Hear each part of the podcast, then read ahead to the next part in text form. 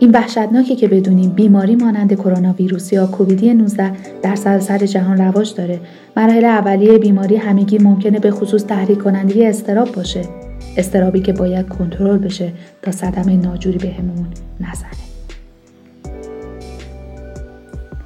من سارا شهبازی ارشد روانشناسی مشاوره. در این قسمت از پادکست تکامل قراره با هم مرور کنیم چه کنیم در این شرایط قرنطینه خانگی و استرس و بیماری و مراقبت های ویژه حال روح و روانمون خوب باشه.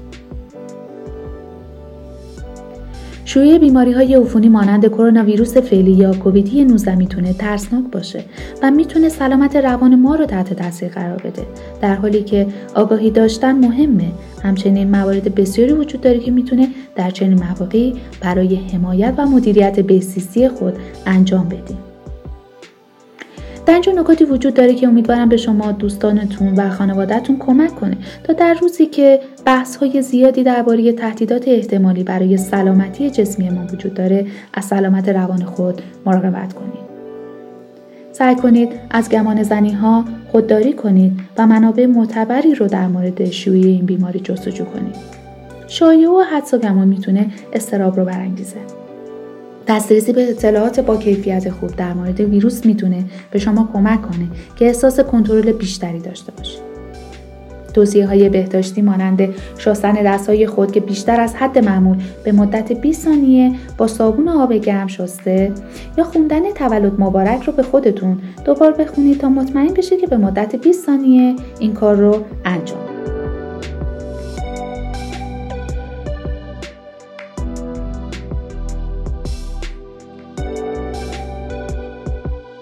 شما باید این کار رو در هر زمانی که به خونه یا محل کار میرید انجام بدید.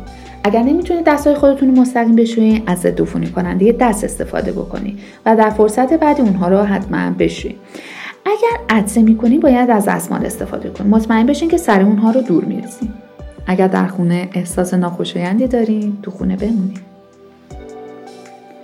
سعی کنید در ارتباط باشید در زمان استرس با دوستان و خانواده خودتون سعی کنید که با اونها در تماس باشید این ایده خوبیه که به کارهای روزمره خودتون پایمن باشید همچنین ممکنه دوست داشته باشین در صورت احساس توانایی روی کارهایی که می‌تونید انجام بدید متمرکز بشید. یک رژیم متعادل داشته باشید. با دوستان خودتون در رسانه‌های اجتماعی در تماس باشید. اما سعی کنید خبرهای بد رو دنبال نکنید و از انرژی های منفی دور بمونید. اگر در حال اشتراک گذاری محتوایی از این منابع معتبر استفاده کنید و به یاد داشته باشین که ممکنه دوستاتون نیز نگران بشن. با فرزندان خود صحبت کنید.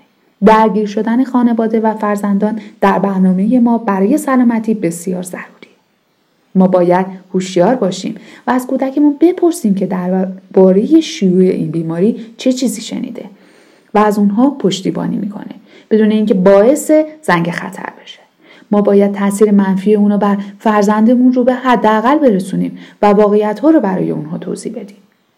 در مورد اخبار با اونها بحث کنید اما سعی کنید از قرار گرفتن در معرض بیش از حد ویروس خودداری کنید تا حد ممکن صادق باشید بتونید از موضوع ترسناک اجتناب کنیم بلکه به شکل متناسب با اونها درگیر بشیم توصیه بیشتری در مورد گفتگو با فرزندانتون در مورد اخبار جهان داریم. سعی کنید پریشانی رو پیش بینی کنید. طبیعیه که هنگام خوندن اخبار مربوط به شیوع بیماری احساس آسیب پذیری و غرق شدن کنید. به خصوص اگر در گذشته دچار تروما یا یک مشکل سلامت روانی شدید یا اگر یک وضعیت سلامت جسمی طولانی مدت دارید که شما رو در مقابل اثرات کرونا آسیب پذیر می‌کنه.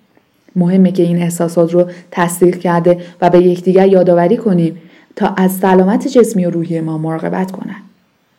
همچنین باید از افزایش عادتهایی که ممکنه در دراز مدت مفید نباشه مثل سیگار کشیدن نوشیدن مشروبات الکلی آگاه باشیم و از اون خودداری کنیم.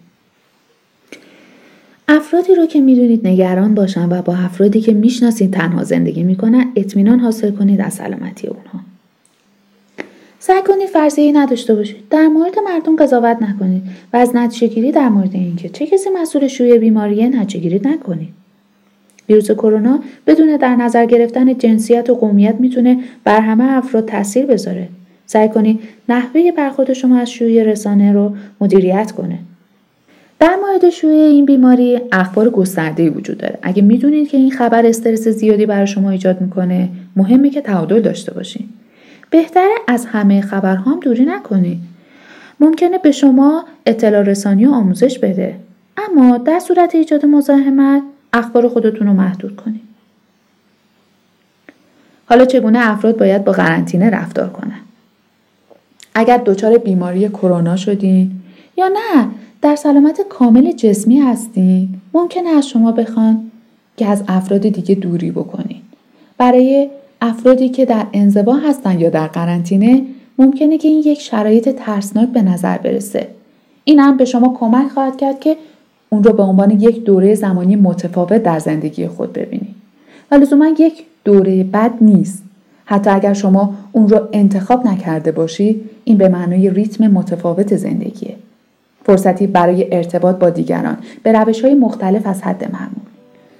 با افراد دیگه به طور مرتب در رسانه های اجتماعی پست الکترونیکی یا تلفن از طریق تماس با اونها در ارتباطی.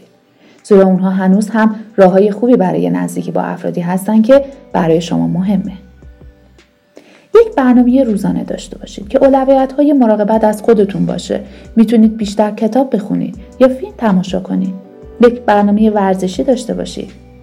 تکنیک های جدید ریلکسیشن یا مراقبه رو امتحان کنید یا دانش جدیدی در اینترنت پیدا کنید. سعی کنید بیشتر استراحت کنید و این رو به عنوان یک تجربه غیر معمول جدید که می‌تونه فوایدی هم داشته باشه مشاهده کنید. اطمینان حاصل کنید که نیازهای گسترده تری برای سلامتی شما مورد توجه قرار می‌گیره. مثل داروهای کافی برای نسخه های موجود که در دستش شما نیست. برنامه مدیریت استرس خانواده باید روی یک واحد خانوادگی قوی ساخته بشه. با خانواده های دارای درآمد دوگانه و کودکانی که فعالیت های خارج از برنامه های درسی زیادی دارند این کار ساده تر انجام میشه. بدون داشتن یک واحد خانوادگی قوی استرس یک عضو خانواده پتانسیل تقسیم استرس رو به کل خانواده داره. برخی از راهکارها ایجاد وحدت قوی خانواده عبارتند از افزایش زمان کیفیت در حالی که به نظر می‌رسه خیلی پیچیده است. چیزی که کودکان بیشتر از والدین خود می‌خوان.